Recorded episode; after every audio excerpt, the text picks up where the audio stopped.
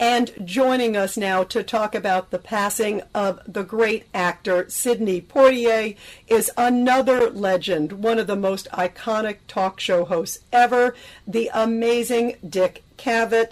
Dick, great to have you here on the Rita Cosby Show. I don't think I can follow your introduction. I hope I'm not awful. I know you're not awful. I've known you for years and you are wonderful. And I know you've interviewed so many incredible guests through the years, my friend. I think about you had Katharine Hepburn on, Laurence Olivier, Marlon Brando. You also had on Sidney Poitier. So tell us about him and what made him just so amazing. He was a true president. By that I mean as with um, another actor named Marlon Brando, w- when you were just sitting with him in a restaurant or, or on the air or anywhere, this sounds corny, but you could feel a certain some, some, some kind of mysterious power emanating from him, just a you know a, a vivid personality. And Sidney P had that.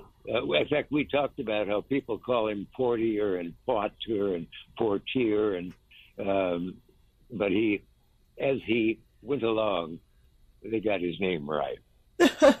Was there something um, that stands out in your memory because you you're such a great storyteller? Are there moments too um, with him that you think about now today? I, I remember um, when I when, when, he came to the studio. I thought I, I I know he's a wonderful actor, but how do I know as they say in the talk show world, how I don't know he can talk. Um, having found several people in my life that you thought could talk who couldn't, uh, and uh, instantly you knew he was just a, a gem of a guest. Um, everything you want, uh, as as they crudely say in the talk show business, a talker. Is he a talker? Yeah. Is she a talker? Yeah he was a talker, and uh, his presence was really it was like being near almost. It sounds strange to say. There was an animal-like electricity about him of some sort that you don't often find. Don't find it enough. As a human being, what made him so special? Because you talk about, just like you said, there was this aura about him, and people have described him as regal, mm-hmm. gracious. Um, in a business that's very cutthroat, as you know, you've you've talked to the best of them, um, but there was something really special about him. I don't know. You you, you look for an answer to that in the background, but if it's there in his case, to be what he became, you have to be born in a place where you're never see a car. You didn't know how to talk very well uh, in a primitive setting that with a thick Bahamian accent as a kid who wore clothes made out of flour sacks. Um, and somehow, I don't think very many people listening ought to put on flour sacks and hope they'll get to be a Sidney Poitier. But he he really came from almost nowhere to a towering, towering figure. You know, it's amazing, um, uh, Dick, because he came from, as you talk about, from Bahamas. He came to New York City at the age of 16. And I was reading the story about him that he found work as a janitor at the American Negro Theater, that's what it was called, um, in exchange for acting lessons. Um, that he was just so industrious, so creative, and also one of these guys who was determined uh, to break the barrier. And boy, what a trailblazer he was! Um, because yeah. you think even today, um, he was he was a, a, legend and a role model for so many people of all colors. I know it was so true and so dramatic the way he was all of that. Uh, he once said, "I every time I moved, I felt I was speaking or moving for." Um, at least uh, a million and a half other people. Uh, he, because he was always told, "You've brought so many people up from where they are. Your fabulous success and personality uh, have had such an impact." And he had he, he said, "I keep dragging around all this responsibility for people I'll never meet." But yes, he was. Uh, he was a powerhouse, all right. And everybody, we're talking to another powerhouse, the great talk show host, Dick Cavett, here on The Rita Cosby Show. Um, Dick, is there a favorite film of his that you like the most and, and, why? Because there's a lot of so many, you know, To Sir with Love, A Raisin in the Sun. I mean, some of these just, you know, films that are going to go down as some of the greatest ever. Are there ones that stand out to you? I, I, uh, as hard as it is to say who's been your favorite guest, because there have been so many kinds, there's no way you can pick who was the best. But in his case, In the Heat of the Night is a film I could watch, not to exaggerate too much, once a month. Such a terrific job. And of course, it has that earth shaking moment in it it was on class Turner Classic Movies once, not too long ago, and it, it made me mad because in describing the movie before it was on, they gave away the most powerful moment in the movie, uh, which is we I guess we can talk about now the famous slap. And oh yes, where a haughty, uh, wealthy white man, angry at him, gives him a slap across the face, and the black man gives it back.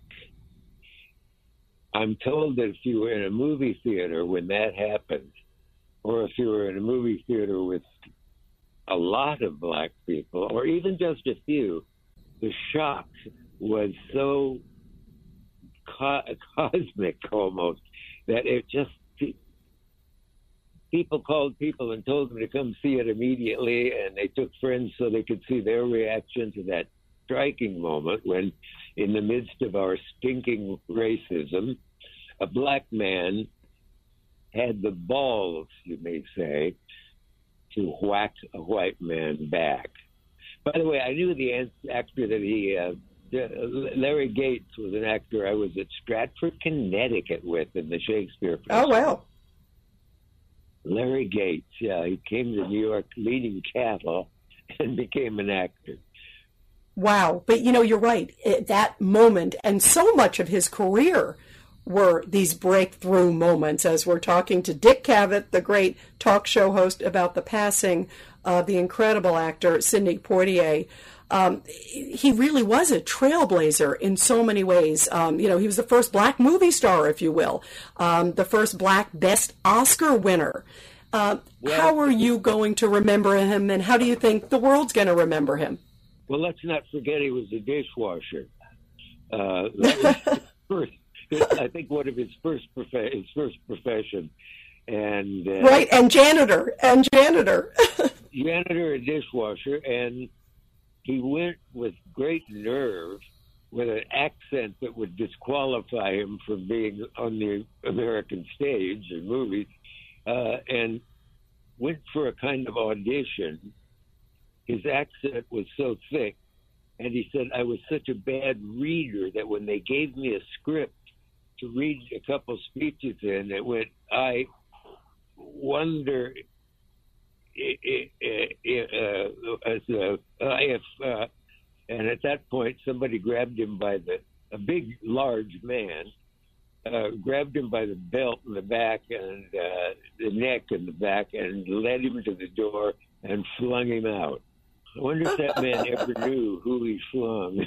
Right, and he probably said he probably said you have no future in this business. One of those crazy comments, right? oh yeah, forget it. See if you can get a job as a dishwasher. They probably said, and uh, but he already had one.